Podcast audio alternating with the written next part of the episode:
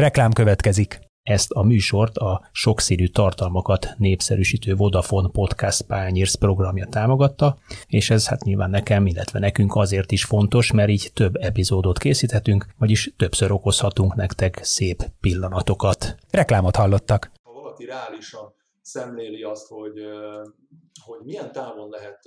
elérni azt, hogy a Ferencvárosból bajnokligája szereplő legyen, akkor, akkor valószínűleg azért nem az jön ki az egyenlőséggel után, hogy, hogy ez ebben az évben már megugorható lehet.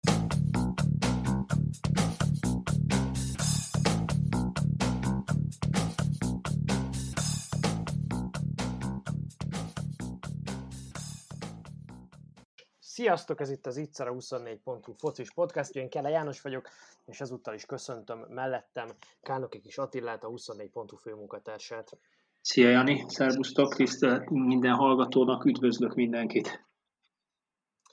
Eheti adásunk természetesen a Ferencváros újabb bajnoki címének bűveletében telik majd, és ennek megfelelően választottunk vendéget is, mégpedig Rutka János, korábbi válogatott labdarúgó, jelenlegi szakkommentátor személyében. Szervusz, Rudi! Szervusztok, üdvözlöm én is a kedves hallgatókat. Na, és annál adekváltabb egyébként Rudinak a meghívása, mivel ugye a Ferencváros azzal, hogy megvédte a bajnoki címét, ezzel 24 év után hajtotta végre újra ezt a bravúrt, és hát az a bizonyos 94-95-ös, 95-96 környéki Ferencváros az az, amelyikben ugye Rutka János is játszott. Gondoltad volna akkor, hogy ez majd 24 évben keresztül nem fog újra sikerülni a Ferencvárosnak?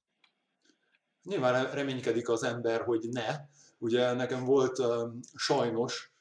egy másik ilyen esemény is az életemben, ami az én oldalamról egy kicsit ugye pozitív megközelítést és végeredményt hozott, hiszen a románoknak sem rúgtunk elég sokáig gólt, így nagyon sokáig megmaradhatott mindenkinek az emlékezetébe, de nyilván ezt sem szerettem volna, ugyanúgy, mint azt sem, hogy a Ferenc város életébe egy negyed évszázadot kelljen várni arra, hogy újra duplázni tudjon a csapat. Ettől függetlenül nyilván azt nem szabad elvenni a zöld-fehérektől, hogy hát azért még mindig ugye a legsikeresebb magyar klubról beszélünk, és azért gyűjtögette a Fradi a bajnoki címeket, kupákat is, azóta is mind a két összevetésben ugye a legjobb Magyarországon, úgyhogy azért voltak sikerek szerintem az elmúlt időszakban is már. Ugye a, a duplázáshoz azért alapvetően több kell, ugye utoljára a Debrecen duplázott 2009-2010-ben. Mit látsz, Rudi, hogy mi hiányzott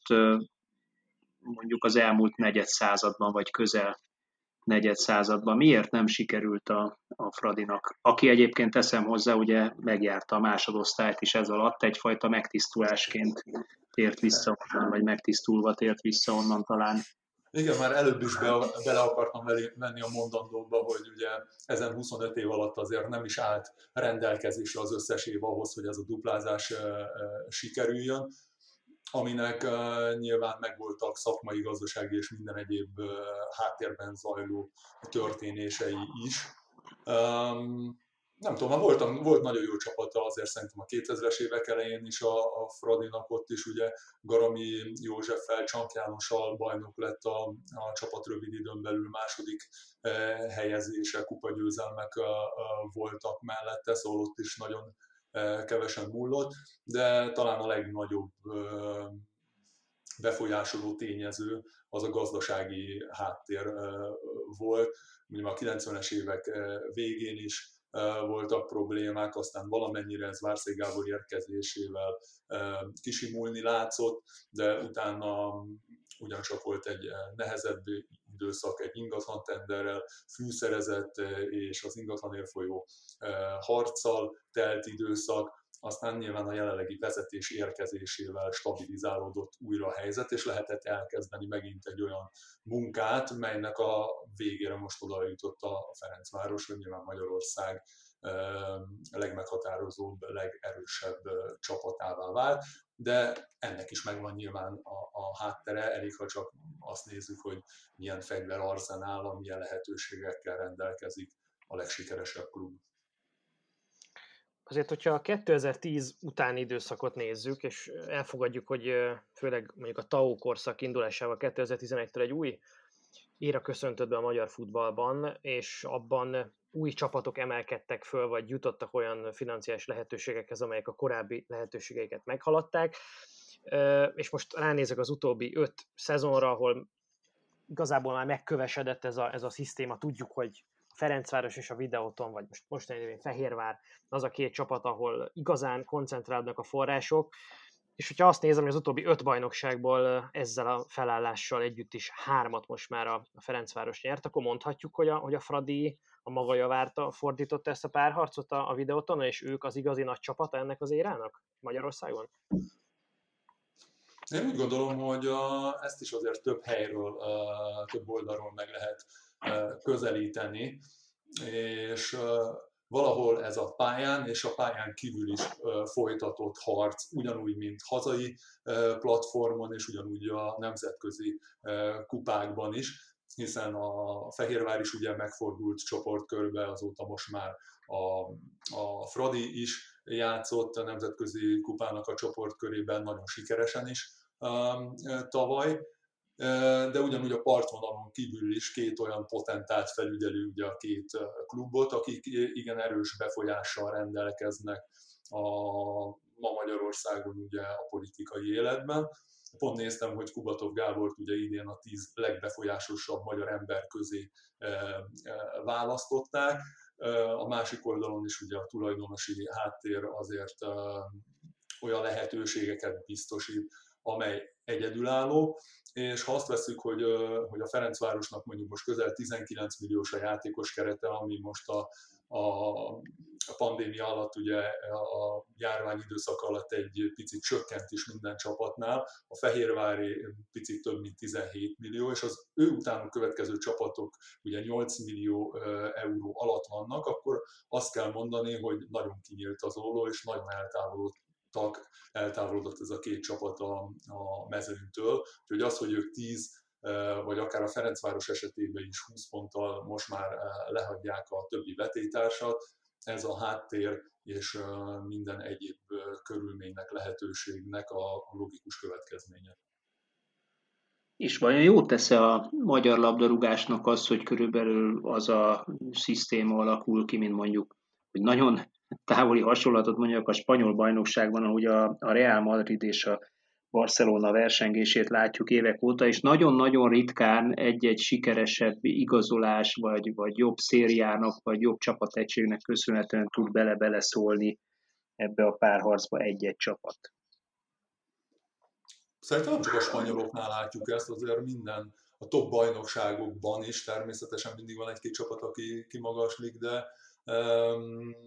de a többi bajnokságban is van olyan csapat, aki nemzetközi eh, szinten eh, nagyobb gazdasági, erősebb gazdasági háttérrel eh, fut neki most már évek óta a pontvadászatnak, és próbálkozik nemzetközi szinten is. Én bevallom őszintén, hogy örülök ennek egy, egy picit, hiszen a, a koncepció, az, hogy mit is szeretnénk, hogy melyik csapatnak a, mi a feladata, a saját hazájának bajnokságában, a labdarúgásában, ez kezd egy picit így kialakulni. Nem megbántva senkit, de például ugye valószínűleg a remek idényt futó és nagyon jó munkát végző mezőköves Kultor Attilával, ugye nem biztos, hogy az ő fő feladatuk az kellene, hogy legyen, hogy, hogy nemzetközi szinten próbáljanak szerencsét, mert mind a mellett, hogy ez nagyon nagy szó, valószínűleg, hogy ők még nem tartanak ott. Egyébként, bocsánat, én, én, is, én is így gondolom ezt, hogy az egy, egy nem egy rossz felállás, hogyha kialakul a jobb, hosszú távú szemléletnek, vagy jobb szakmai, nagyobb szakmai hozzáértésnek és a pénztárcának köszönhetően egyfajta hierarchia a magyar futballban. De azzal maximális egyetértek, hogy viszont akkor jó csak ez, hogyha mondjuk a többi csapat persze bár megpróbálja húzogatni a bajszokat, de azért tisztában a saját maga szerepével. Tehát, hogyha mondjuk a, a mezőkövesd valóban nevelne, és mezőkövesdi srácokat is látnánk föl-fölbukkanni a magyar labdarúgás első osztályában egy-egy csapatban, akkor ez tök jó lenne, és mondjuk lépcsőfokok lehetnének, hogy a kisebb csapat feladja a középcsapatnak, a középcsapat a nagy csapatnak, a nagy csapat pedig külföldre értékesíti, de idáig talán még nem jöttünk el, vagy nem érkeztünk el a magyar futballban. Ennek, ennek mi az oka, hogy nálunk lényegében a Kisvárda is bajnoki címért szeretne küzdeni időnként, vagy a mezőkövesd is azt gondolja, Puskás is azt gondolja, hogy, hogy neki egyébként dobogón is nemzetközi szinten kéne lennie, és ezért mindent meg is tesz láthatóan a költségvetések mondjuk folyamatosan növekedtek egy időben, talán most már egy picit stabilizálódtak ebben a két milliárd forint körüli összegben. Szerintem ezt, ezt is nagyon sok oldalról meg lehetne közelíteni, és valószínű, hogy a műsoridő nem lenne elegendő ahhoz, hogy, hogy belemenjünk olyan témákba, amit talán már elég sokszor ki is veséztünk, vagy legalábbis megpróbáltunk végigbeszélni, akár az utánpótlás helyzetéről, akár a, a, az akadémiákról kikerülő tehetségek, NB1-be bekerülő tehetségek számáról, vagy a külföldre jutási lehetőségeikről. Az a, az a tény azért, hogy hogy mennyi légiós szerepel azokban a csapatokban, amelyek most is ugye Magyarországon lehet, hogy már egy kicsit jobban tisztában vannak a, a, a szerepükkel, de mégis külföldiekre támaszkodva próbálnak elérni eredményt, azért az meglepően érdekes, hiszen Ferencvárosnál van ugye 14 légiós, ugye Fehérvárnál is 10 légiós, Mezőkövesden is, ahol valószínűleg más minden feladat, ott is 9 légiós puskásnál, ahol akadémia elnevezés van 11 légiós, szóval rengeteg olyan külföldi munkavállaló van, ami nem biztos, hogy ezt a szerepet még engedi teljes mértékben tisztulni és tisztázni. Ugyanakkor ebbe a versengésben én látok egy, egy olyat is, hogy ahogy említettük, hogy minden csapat mögött azért egy, egy nagyon erős személyiség, egy nagyon erős potentát áll tulajdonosként, és hogy és hogy ő, ők, ők valahol ezt egy, egy harcnak élik meg a háttérben megmutatni, hogy ki a jobb, ki tud jobb csapatot kialakítani, és az NBA egy, egy picit a, az ő versengésüket is mutatja, és nem akarja senki azt megengedni, hogy esetleg egy rosszabb teljesítmény után, ahol úgy éli meg, hogy bizonyítania kellene pontszámban is a csapatának, nem abban például, hogy hány játékost adnak el egy Ferencvárosnak vagy a jobb csapatoknak, az kudarc lenne, hogyha kiesnének például. Lehet, lehet, hogy ha saját pénzzel játszanának, akkor ez jobb lenne. Tehát pillanatnyilag úgy néz ki számomra ez a verseny, hogy ki tud a más pénzén jobb csapatot kialakítani, és ez egyfajta erőfitoktatás a más pénzén. De hozzáteszem, hogy egyébként ebben az erőfitoktatásban még, ha maradunk a Ferencvárosnál, mint témánál, még a Ferencváros a legszimpatikusabb, akinek torony magasan a a legnagyobb valós piaci alapú bevétele van a magyar futballban. Tehát a Fradi ilyen szempontból is kilóg ebből a versengésből, hogy talán a legjobban, és nyilván a szurkoló tábor bázisának méretéből adon, és a leg, legügyesebben használja ki azokat a lehetőségeket, ahogy a piaci alapú bevételeket növelni tudja. Igen, de azért azt látni kell, hogy tényleg nagyon nagyok a különbségek itt a, a között, a, a kondérok között, amiből a csapatok játszhatnak és válogathatnak. Ugye most május 31-ig kellett például a csapatoknak a pénzügyi beszámolóikat nyilvánosságra hozni. Ez a vírus miatt ugye ugyancsak tolódott, vagyis lehetőséget nyújtott a csapatoknak arra, hogy hogy kitolják a benyújtásnak a határidejét. A Ferencváros mindezek ellenére ugye tartotta ezt az időpontot,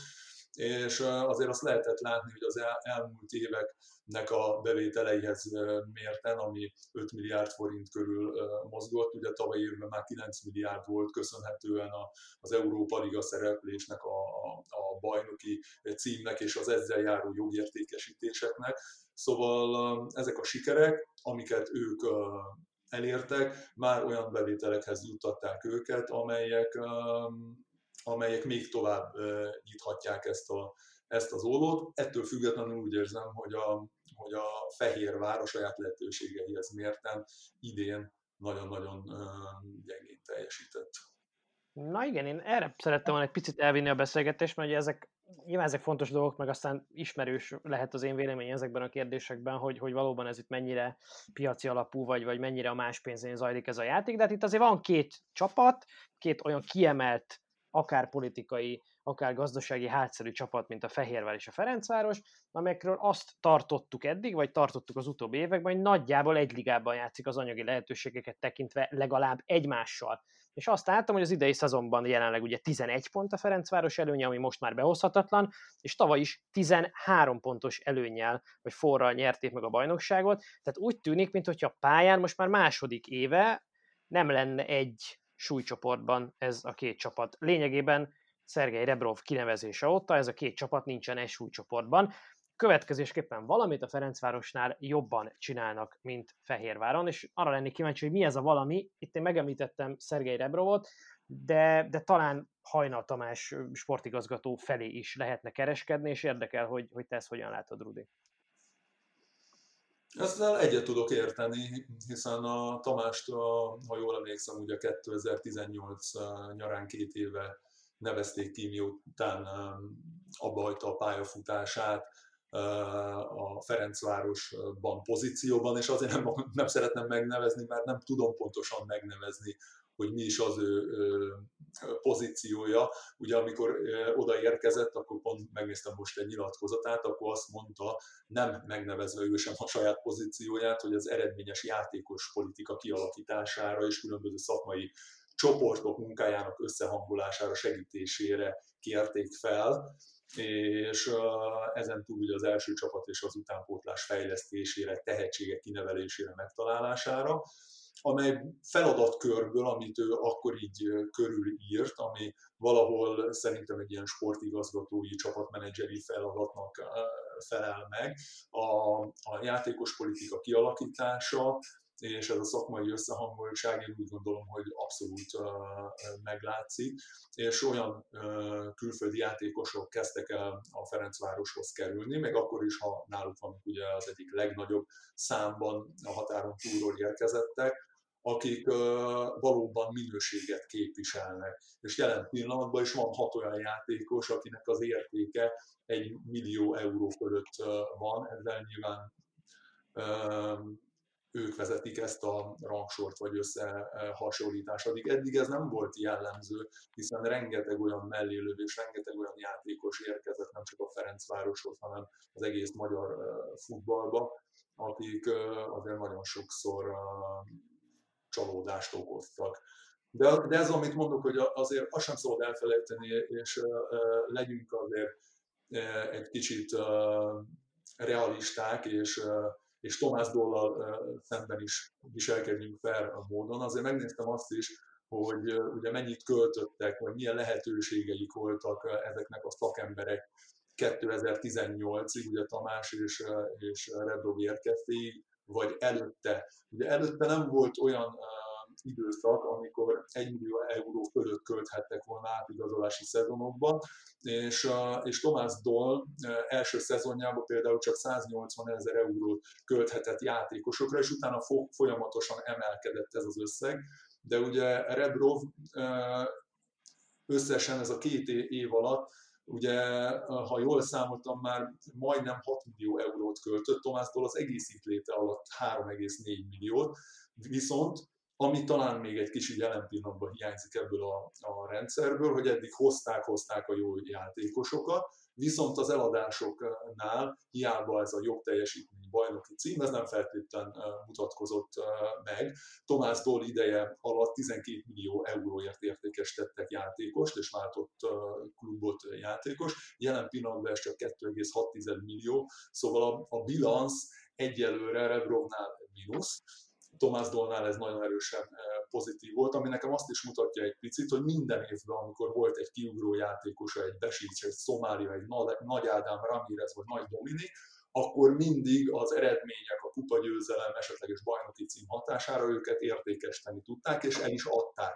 Most ugye egy építkezési folyamat van, hiába volt mondjuk tavaly bajnoki cím, ott nem nagyon volt eladás, aztán ugye Gori Árán távozott két és fél millió euróért, tulajdonképpen az ő eladása az egyetlen értékesítés tulajdonképpen az elmúlt két évben. Szóval ezzel csak azt akartam mondani, hogy az elmúlt két év nem csak a bevételi oldalon jelentett nagyon nagy pluszokat, hanem nagy mértékben emelkedtek a játékos fizetések is, a bérjellegű kiadások. Ugye ebben a pénzügyi beszámolóban azért lehetett azt is látni, hogy a Ferencvárosnál több lett az alkalmazottak száma, közel 200-an dolgoznak már a Ferencvárosnál, és jóval többet fizetnek ki bérekre. Ez azt mutatja, hogy jóval jobb minőségű játékosokhoz is férnek hozzá, mint mondjuk két-három-négy évvel ezelőtt. Hogy egy kis összehasonlítást mondjak én is, hogy milyen érdekes, hogy mondjuk a Fradi Média alkalmazotti száma az vetekszik most már a Nemzeti Sport Online-éval, ami körülbelül akkor az első vagy a második helyre pozícionálja őket a magyar sportmédia piacon. Zárójel bezárva. Hát igen, igen. De ennek örülhetünk tulajdonképpen, hogy, hogy van egy olyan csapat, amelyik ugye most már abszolút a nemzetközi szintet célozta meg minden oldalról, próbál ennek ugye megfelelő hátteret is teremteni, és azért olvastam fel pont hajnal Tominak a, a nyilatkozatát, mert, mert ugyanakkor ugye a, az is látszik, hogy, hogy ezáltal, hogy, hogy ilyen lehetőségek van, ennyi játékos hoznak külföldről, hogy a Ferencvárosnál talán az egy eldöntött tény és folyamat, hogy, hogy az utánpótlás az nem egy kiemelt történet, hiszen nagyon nehéz egy ilyen közegbe felkerülni, ilyen minőségű játék közö, játékosok között lehetőséget kapni. De, de lenne nekem itt még kérdésem, mert ugye említetted az igazolásokat, hogy 6 millió a 2,5 millióval szemben, amit, amit meg én állapítottam meg itt egy kis elemzésben, ugye hogy az is változott a Ferencvárosnál, hogy a, a, a Rebrov érában most már jellemzően télen igazolnak ö, játékosokat, míg a Dollirában nyáron igazoltak, és körülbelül kettő hét alatt próbálták beilleszteni a csapatba, hogy aztán az Európa Ligában vagy a Bajnok Ligájában produkáljanak a fiúk, aminek hát ugye láttuk a, a végeredményét. Ezzel szemben ugye Palit, Karatyint, Izrael, Tokmákot, Szignevicset 2019 telén, január-februárjában igazolták, ugye mindegyikük mondjuk Szignel is talán nem, ő talán inkább rotációt erősítő ma már, miután ugye a, a, a nyáron a Bolit, az elefánt sorparti fiút is leigazolták, ő volt az egyetlen egyébként szinte, akit nyáron igazoltak meghatározó játékosként. De, de ugye hagytak időt beérni, és ennek úgy látszik, hogy meglett az eredménye. Ennek, ennek van-e köze, lehet-e köze ahhoz, hogy a Fradi stabilabb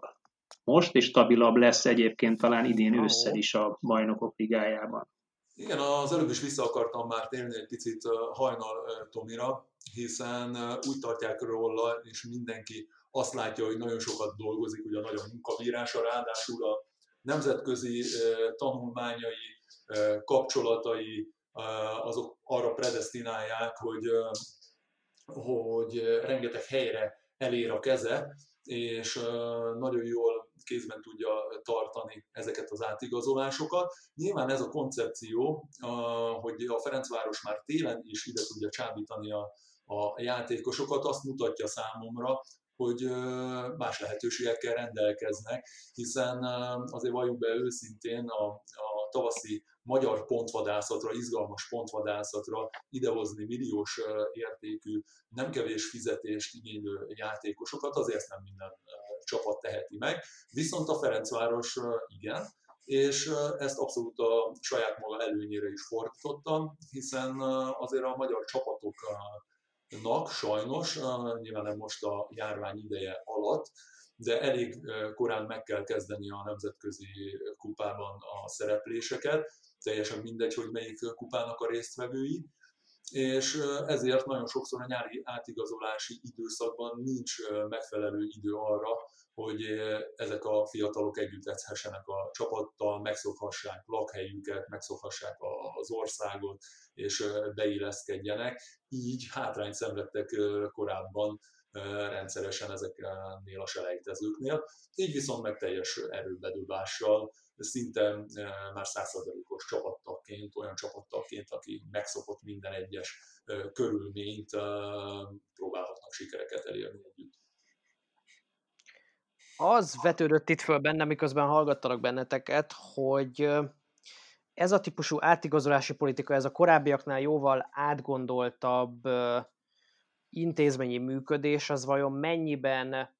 köthető nagyon szorosan a személyekhez, és itt nyilván elsősorban Szergei Revrov vezetőedződre gondolok, és másosorban gondolatunk akár Hajnal Tamásra is, főleg annak fényében, hogy itt azért fölmerültek hangsúlyozottan plegykák és különböző külföldi lapértesülések arról, hogy Rebrovot elcsábítanák más azért a Ferencvárosnál jóval komolyabb erőt képviselő klubok és csapatok. A Fenerbahce volt az egyik, amelyet nevén is neveztek a külföldi források, de akárhogy is legyen, az majd, hogy nem, abban én majd, hogy nem biztos vagyok, hogy Rebrov iránt van nemzetközi érdeklődés, hiszen olyan minőségű munkát tett itt le Magyarországon az asztalra, és azért neki van egy olyan neve is, amely akár a Fenerbahce szintjén értelmezhető lehet fenntartható-e vajon ez a típusú, jóval átgondoltabb, jóval hatékonyabb működés az átigazolási piacon, ha nem Rebrov az edző a Ferencvárosnál, mert én azt gondolom, hogy ez most egy picit szűk keresztmetszetnek tűnik így, legalábbis kívülről nézve. Szerintem igen. Egyrésztről kiépítése, úgy néz ki, hogy kiépítése került ez a koncepció, mely Hajnal Tamás kezébe van. Nyilván a legnagyobb kérdés az lenne ebben a, a helyzetben, hogy milyen szemét, milyen személyiséget sikerülne találni, megnyerni a Ferencváros kispadjának vezetésére. Az azért tudva levő volt, és ebből nem csinált senki titkot Rebrov kinevezése kor, hogy hát ha nem is a legszebb kifejezés az, hogy ugró deszkának, de egy nagyon jó bizonyítási lehetőségnek látja ő maga is ezt a magyar feladatvállalást, szerepvállalást, és nyilván mindent meg fog tenni a, a sikerek érdekében, amiről elmondhatjuk, hogy ezt maximálisan teljesítette is, de, de ezt tudta ő is, tudta Varga Sándor is, ugye a menedzsere, hogy ha itt sikerek lesznek, akkor nagy valószínűséggel előbb-utóbb lesznek jelentkezők is arra, hogy Rebrov esetleg jobb csapathoz tudjon menni. Én úgy gondolom, hogy, hogy Magyarországon és nemzetközi szinten is teljesített, ebben mindenféleképpen előrelépett szakmailag a Ferencváros. Ő volt az az edző, aki, aki legalábbis ahogy én láttam, aki nagyon-nagyon jó fel tudta mérni azt, hogy milyen ellenfelek ellen játszanak, pont azok az ellenfelek ellen, hogyan, miket kell játszani, nagyon jó váltogatta ugye ezt a 4-2-3-1-es, 4-3-3-as felállásokat, nagyon jól látta meg azt, hogy mikor kell valakit letámadni, mikor tudja ráerőltetni az akaratát, mikor kell visszállni és kontrára játszani. Szóval egy nagyon profi szemléletű szakvezetőt ismertem én meg benne, hát gondolom a játékosok meg aztán ennél jóval több jót is el tudnak róla mondani. Amikor mi készítettünk egy interjút Kubatov Gáborral, egy talán három éve, egy éven belül, akkor ugye azt mondta, hogy azért a magyar futball nincs könnyű helyzetben. Ahhoz például, hogy Izraelt le tudják igazolni Kazaksztánból, ugye ott volt, ha jól emlékszem, vagy, vagy az igen, Kazasztánból, igen. Kazasztán. Akkor hát ugye konkrétan körbe kellett udvarolni, és ugye a repülőgépről, amikor leszállt először Budapestre, akkor körbevitték a Budapest by Night-on, megmutatták neki a gyönyörűen kivilágított Budapestet és a gyönyörűen kivilágított Grupa Marénát, majd ezután kezdtek el vele beszélgetni. Tehát a taxis konkrétan ugye úgy csinált, mint hogy az a legrövidebb út, és a ember tátotta a száját. Tehát azért azt jegyezzük meg, hogy a magyar futball az elérkezett arra a szintre, hogy ma már nem feltétlenül kell szégyenkeznie sem a, a, a gazdasági stabilitását, sem pedig a, a logisztikáját tekintetében. Ugye kiváló stadionokban játszhatnak a Ferencváros előtt, kiváló közönség előtt is, ugye nagy számú, itt a kiváló, minden csapatnak kiváló közönsége, csak ugye ott nagy számú közönség előtt is játszhat ami, ami egy labdarúgó szempontjából fontos, és még nyilván az is fontos, hogy célokért, címekért játszhat. Mennyit nyom alatban az edző személye egy játékos döntésénél, vagy mennyire másodlagos, harmadlagos, negyedleges ez az én, mint felsoroltak között, mikor ugye azt látjuk, hogy például volt egy hasonló ugródeszkát húglódeszkás edzőára Magyarországon, Paulo Souza, aki a videótomból azt nagyon szép karriert futott be, hogy aztán a Fiorentinánál most például pillanatnyilag pedig a Bordónál edző. Tehát eljutott az európai topbajnokságokba, és az európai topbajnokságok közép, közép első, első közép csapatainál tudott már állást vállalni. Azt azért ne felejtsük el, hogy olyan emberekről beszélünk, akik azért a pályafutásuk alatt a koruk élmezőnyéhez legjobb játékosaihoz tartoztak. Magyarul őket azért a futball társadalom mindenhol ismeri. Megadták nekik a lehetőséget arra, hogy a kellő lépcsőket bejárva feljebb és feljebb lépkedjenek, és ők ezzel, ezzel éltek is, ezért kapnak, kaphattak lehetőséget ugye jobb csapatoknál. A legfontosabb szerintem egy edzőnél, hogy mennyire tudnak rá felnézni a játékosok, mennyire fogadják el azt, amit egy edző mond, mennyivel uh, hogyan tudja az öltözőt ugye magával uh, húzni, ragadni, és, uh, és motiválni arra, hogy a pályán ugye meghalljanak érte, és mindent megtegyenek a, a siker érdekében. Az, hogy valaki ilyen játékos múltal rendelkezik, és belép egy öltözőbe, ahol mindenki tátott szájjal figyeli, nyilván ez egy, ez egy eszméletlen erős, karakteres és jó belépésre jogosít fel bárkit, de, de ott utána, hogyha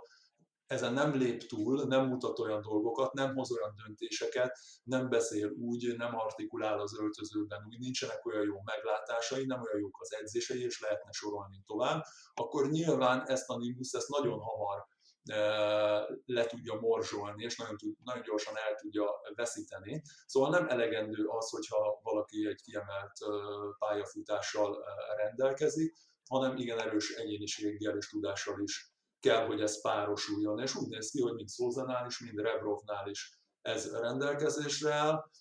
És uh, ugye hát a Fradinál is először azért nagyon sok uh, mondhatjuk úgy, hogy negatív vízhang volt azzal kapcsolatosan, hogy, hogy Rebrov mennyire új szemléletet hozott az öltözőbe, milyen kemény, milyen meglátásai vannak, mennyire feszesen fogja az egész csapatot, mennyire kemény edzései vannak, de úgy látszik, hogy ez a szemlélet, amit ő képvisel, ez meghozta az eredményt, és, és bebizonyította azt, hogy valóban munkával és ilyen profi hozzáállással, profi körítéssel azért lehet sikereket elérni. Igen, annyiban talán azért a videótonnak a példája lehet, hogy Szóza után ők is nagyon-nagyon nehezen tudták fenntartató üzemmódba állítani a teljesítményüket. Tehát igen sokáig keresték az új karakteres edzőjüket, és elég sok tévutat megjártak addigra, mondjuk Bernard Cazonival, vagy José Gomessel, és ugye ekközben ráadásul ez úgy történt meg, hogy volt egy elég erőteljes mediterrán portugál vonal, ugye Szózával, majd aztán José Gomessel, mikor az Zátóina futott, akkor egy franciás vonal érkezett, ugye Burcsa győzővel, Bernard Cazonival, az tényleg rekordidő alatt ment Gajra, és aztán végül is emellett a délszláv vonal mellett kötötte ki, az is picit felülről vezérelten, ugye a vezetőedző Márko Nikolic személy által vezérelve. Szóval tényleg, mintha nagyon szűk lenne az a, az a mesdje, amiben a magyar klubok tudnának vadászni, és nekem ez úgy tűnik kívülről, hogy, hogy elsősorban attól függ mindig, hogy milyen nemzetiség, milyen futballkultúrából származó karakteres vezetőedzőt tudnak megszerezni. Legyen az bár egy új lehetőségre vágyó egykori klasszis játékos, jó nevű klasszis játékos, mint Souza vagy éppen Rebrov, vagy legyen egy fiatal feltörekvő edző tehetség, mint amilyen Márko Nikolic volt. Egyébként nagyon nehéz különben találni, bocsánat, jó, jó edzőt, és pláne meggyőzni abban, hogy, hogy Magyarországon meg lesz a lehetősége arra, hogy esetlegesen maradandót alkosson. Ugye Rebrov esetében is azért ne felejtsük el, hogy a háttérben ugye egy olyan magyar ügynöknek volt ebben szerepe, akivel már pályafutása alatt is együtt, sikeresen együtt dolgozott, szóval az ő meggyőző ereje is kellett ahhoz, hogy, hogy az ukrán szakvezető így dolgozzon. Én egyébként abban nem vagyok biztos, hogy, hogy bár nyilván vannak már most is kecsegtető ajánlatok, mert nem törög a haraszt, de hogy Rebrov erősen elgondolkodna mondjuk egy Fenerbahce irányába a Ferencváros ellenében. Én, azt, azt, én azért azt látom, hogy ez a mai Ferencváros, a mai hátterével, ha a Fenerbahce büdzséjével nem is tud vetekedni, mert attól nagyon-nagyon távol áll, ezt azért ugye jegyezzük meg, de viszont a Budapest, mint főváros, mint Európa közepe, szerintem egy, egy ukrán edzőnek, aki inkább egy Európer edző, hiszen ugye Angliában is éveket töltött el, lehet, hogy egy szimpatikusabb állomáshely, kivált kép, hogyha egyébként nagyon komoly célokért egy fejlődési stádiumban lévő klubban tud ő valamit alkotni. Azért a török futballviszonyok számomra innen úgy tűnnek Magyarországon, hogy jó-jó, de azért annyira nem olyan biztos, vagy, vagy sokkal inkább a, a emóciók mentén zajlanak ott az események, mint a valós gazdasági események mentén, és nekem úgy tűnik pillanatnyilag, hogy a Fradi-nál egy olyan okos döntés sorozat háttéren vagyunk túl, ami azt vetíti előre, hogy stabilizálni tudja, sőt, esetleg még, még erősíteni is tudja a szerepét az európai középcsapatok között. És azt jegyezzük meg, hogy a Fenerbahce sem több ennél, csak ő az európai középcsapatok elejéhez tartozik körülbelül, míg a Fradi pillanatnyilag a végén van. De, de jó esélyt látok arra, hogyha ez a folyamat nem törik meg, és tudják tartani ezt a fejlődési ütemet, hogy egy valós európai középcsapat váljon a Ferencvárosból. De hogy látod ezt, Fili? Hát azért azt ne felejtsük el, hogy, hogy azért Isztambulról beszélünk, ami ugyancsak egy, egy világváros, és ha nemzetközileg bárkit megkérdezünk arról, hogy hogy lát-e különbséget egyelőre még a Fenerbahce vagy a Ferencváros között, akkor, akkor hiába vannak az eredmények, hiába van egy gyönyörű város, ami a mi szívünknek valószínűleg az egyik legszebb a, a, a, és legjobban élhető a világon, de ettől függetlenül azért, azért a 98% valószínűleg azt fogja mondani, hogy hát a Fenerbahce az nemzetközileg az még egy ismertebb jobb csapat. Hát ezt, ezt, ezt nem vonom kétségbe, ahol már ugye a bajnokságon is megállás nélkül megvan az a 3-4-5 csapat, akit, akik ellen ugye nemzetközi mérkőzéseket játszol, az azért a lépcsőfokokat tekintve valószínűleg, hogy egyre egyen magasabb történet, és, és hát azt sem szabad elfelejteni, hogy azért van egy 65 milliós eurós játékos keretünk, ugye más minőségi játékosokkal is dolgozhatsz. Abban nyilván van rizikó, és azt mindenkinek mérlegelni kell, hogy itt Magyarországon egy olyan eredménysor van most már sorakozik Rebrov mögött, amely után azért nehéz lenne neki olyat csinálni szerintem, a, amin Kubatov Gábor esetleg, vagy Nyíri Zoltán elgondolkozna azon, hogy na most akkor gyorsan váltsuk le Rebrovot. Hát igen, azért én a Fenerbahce meg a Fradi között ilyen három lépcsőfokot látok egyenlőre, és az, az itt a fő gondom, és bár lehet, hogy a Fenerbahce, sőt biztos idén nincsen jó szezonja, hetedikek a bajnokságban, ugye sokáig itt a, a tabella egészen hátsó régióiban egyensúlyoztak, meg aztán persze sporadikus, hogy mikor van uh, nemzetközi kupa szereplés, mert mikor nincs, de azért amikor van, akkor ez egy bajnokok ligája főtáblás csapat tud lenni, és az Európa Ligában is mondjuk nem az a kérdés, hogy bejutunk-e a csoportkörbe, meg az se nagyon szokott kérdés lenni, hogy tovább evickélünk a csoportkörből, hanem az, hogy meddig jutunk el tavasszal. Ettől azért nagyon messze van a Fradi, és, és szerintem ez a kulcs fontosságú pont, hogy meddig mehet el relatíve uh, észszerű keretek között a Ferencváros. Tehát, hogy hol van ennek az egész fejlődési ívnek a plafonja, mert van plafonja, mert uh, bár persze tudjuk, hogy puha ezeknek a csapatoknak, mint a Fradi a költségvetési korlátja, de hát azért feltételezem, hogy annyi pénzt az állam nem tud meg akar beletenni ezekbe a projektekbe, hogy ezek ilyen BL tavaszra aspiráló csapatok legyenek, vagy kereterőségű csapata legyen a Fradinak. És, és tényleg az a kérdés, hogy lehet-e sokkal többet elérni annál, mint amit Rebrov elért. Tehát két bajnoki cím egymás után, e, csoportkör az Európa Ligában, persze onnan, mint idén láttuk, akár tovább is lehetne jutni, de hát ha tovább jutna esetleg a Ferencváros, ott már 80-85%-os esélye olyan csapat jönne, akivel abszolút nincsen egy súlycsoportban, és nem, nem hogy bravúr lenne a továbbjutás, hanem csoda és itt tényleg felvetődik egy ambiciózus futball szakemberben az a kérdés, hogy oké, okay, oké, okay, tudok én itt még nyerni valamit? Vagy innen már óhatatlanul csak lefelé vezethet az út? Meg ilyenkor az emberben szerintem dolgozik egy kicsit tovább a bizonyítási vágy, és ne felejtsük el, hogy azért sportemberekről beszélünk, akik mindig győzni akarnak, mindig jobbá akarnak válni, mindig nagyobb és nagyobb eredményeket akarnak elérni, újabb kihívásokat teljesíteni, és nyilvánvalóan ugyanúgy, mint egy játékosnál is, aki egy adott csapattal, országgal nyer bajnoki címeket, legjobb játékos lesz, stb. stb. Annak is ott van a fejében, hogy igen ám, de milyen jó lenne a Barcelonába, Real Madridba, vagy akár a Dortmundba, a Bayernbe játszani, és meglépni a következő lépcsőt. Ez ugyanúgy nyilván a szakvezetők terén is így van, és hát Rebrov előtt azért még vannak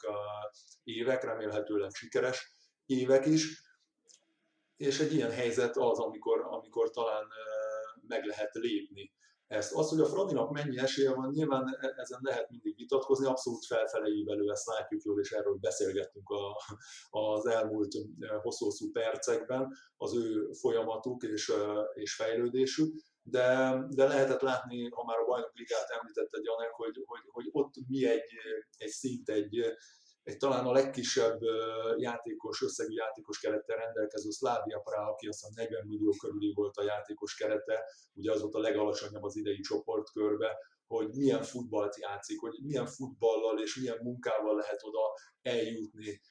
Ezt még én is úgy látom, és ebben egyetértek veled, hogy a realitás az nem az, hogy ez, hogy ez rövid időn belül elérhető. Ha pedig ez így van, akkor kérdés az, hogy valóban Rebrov előtt mi a következő cél. Hát inkább az, hogy mikor. Tehát amit, amit én mondtam, az arra értettem, hogy jelen pillanatban, amikor ugye egy újabb BL főtáblára jutás esély előtt áll a Ferencváros, nem biztos, hogy betekedni tud egy Fenerbahce ajánlat. Egyébként majd, hogyha lejár a szerződése vége a, a Rebrovnak, akinek egyébként a pénze nagyon nagy mértékben függ a nemzetközi eredményességtől, ugye ezt a Kubatov Gábor szintén többször lenyilatkozta, és pillanatnyilag valószínűleg nagyon szépen tele van tömve a zsebe a Rebrovnak Magyarországon is az Európa Liga csoportkörrel, nem biztos, hogy ez az a pillanat, amikor ő elgondolkodik ezen. Lehet, hogy azt mondja, hogy oké, okay, lépjünk még egyet, hát ha megint tudunk fejlődni, hát a BL főtáblára tudunk jutni, vagy hátra megérjük a tavaszt, és akkor ott jól tudunk szerepelni, vagy jobban tudunk szerepelni, mert akkor ugye akkor már megint egy magasabb lépcsőfokról tud tárgyalni, akár Fenerbahce, vagy még magasabb szintű csapatokról kap. Igen, de bocsánat, de ugye nekem azért nagyon sok a ha benne. És hát a... a jövőben mindig sok a ha, tök igazad van, persze. De hát aki nem mer, az nem nyer, ugye? Tehát Igen, aki de, csak de a kupira meg a biztosra játszik, akkor most gyorsan pattanjunk tovább, bárki bármit gondol, az nyilván senkinek nem szimpatikus, egyébként a jövőbeni karrierjét nézve sem szimpatikus. Tehát, hogyha azt nézzük, hogy mondjuk egy egyszerű HRS mit néz ugye egy, egy munkavállalónál, hol mennyi időt töltött el. Hogyha azt látja, hogy mindenhol fél éveket töltött el, meg egy éveket, az nem biztos, hogy olyan szimpatikus, mint aki azt látja, hogy figyelj, négy-öt éves szakmai karriereket csinált mindenhol, le tudja informálni, hol mennyire elégedettek vele kapcsolatban. Ez szerintem a futballban sincsen másképp. Igen, de pont azzal kezdett, hogy itt nagy valószínűséggel az időfaktor az, ami ezt eldönti, és ha valaki reálisan szemléli azt, hogy, hogy milyen távon lehet elérni azt, hogy a Ferencvárosból bajnokligája szereplő legyen, akkor, akkor valószínűleg azért nem az jön ki az egyenlőséggel után, hogy, hogy ez ebben az évben már megugorható lehet. Az egy ilyen költségvetéssel, egy ilyen hatalmas lépés előnyel, amit a Fradi ugye az elmúlt egy-két évben szerzett, azért az nagyjából százszázalékosan boríték, szinte százszázalékosan borítékolható, hogy az elkövetkezendő években is bajnok lesz, legrosszabb esetben második, szóval nagyon nagy szakadásnak, problémának kellene akkor közbejönnie, hogyha, hogyha ez nem így lenne. Magyarul a nemzetközi szereplésnek a lehetősége ezek után is minden évben ott lesz. A kérdés az, hogy a bajnokok ligája mennyire van távol. Mennyire van távol a, a Fradi egy, egy gengtől, egy, egy Szlávia Prától és azoktól a csapatok, amelyek éppen, hogy becsúsznak ugye a bajnokok ligája csoportkörébe én nem érzem még feltétlenül úgy, hogy ez a nyár, vagy akár még a jövő nyár is azt hozhatja, hogy ezek a különbségek kiegyenlítődnek. És abban szerintem meg semmi rossz nincsen, mindenki csak köszönettel tartozhat Rebrovnak, hogyha a Fradi is jól jár, ha ő is jól jár, és és azt mondja, hogy a pályafutásának a következő lépcsőfoka azt követeli, vagy ad egy lehetőséget neki a, a sors, hogy esetleg egy jóval erősebb, jóval nagyobb nevű csapathoz, bár rizikósabb körülmények közé tud igazolni. Szerintem ez egy barom érdekes vita, mert, mert ugye most említette Rudi a Genket, meg említette a Slavia Prahát, amik mind olyan csapatok, amik a Slavia ugye szinte kizárólag cseh és szlovák futbalistákkal, köztük nagyon sok fiatal játékossal, saját nevelésű játékosokkal, vagy Csehországon belül már fiatalon megszerzett tehetségekkel ért el azt, amit egyébként kifejezetten innovatív és, és, és újszerű edzői módszerekkel, meg, meg taktikai felkészültséggel, vagy ott van a Genk, amelyik meg hát egész Európa egyik legkomolyabb tehetségnevelő klubja, globális megfigyelői hálózattal, és tényleg tínédzserkorban oda csábított igazi top-top tehetségekkel, az Salzburg mellett, vagy inkább még azért mögött a második ilyen klub szerintem ők Európában minden téren, és ezzel szemben ott van Ferencváros, akiknek ezekkel a klubokkal kellene versenyeznie, és kizárólag a pénzzel tud versenyezni ezekkel a klubokkal. Tehát gyakorlatilag, és Rudi ezt hosszasan sorolta a podcast elején, hogy azért itt jóval nagyobb összegek lettek elköltve erre a játékos keretre, mint korábban Tomás Doll játékos keretére, tehát több pénzből jobb minőségű játékosokat vett a Ferencváros, igen, egy jobb edző keze alatt dolgozott meg, de alapvetően az előrelépésnek a a záloga, vagy a, a, a nulladik kilométer köve az volt, hogy hát többet kell költsünk, és jobb játékosokat kell idehoznunk. És, és azért látom ezt a szakadékot nagyon nagynak, mert, mert, mert, mert, mert a Ferencváros előrelépésének az anyagi előrelépés a, a, az elsődleges motorja és motivációja, és sokkal, sokkal drágább játékosokat kellene vegyenek a következő időszakban, ahhoz, hogy ezt a szakadékot valamilyen módon eltüntessék. Ezzel, ezzel Teljesen egyetértek. Nyilván nagyon nagy a szakadék, hogy én is mondtam, mondjuk egy Fenerbahcsénak nem néztem meg, de szerintem minimum 200, 150-200 millió eurós költségvetése van, ami a Ferencváros pillanatja 30-ához képest is ugye hétszeres, nyolcszoros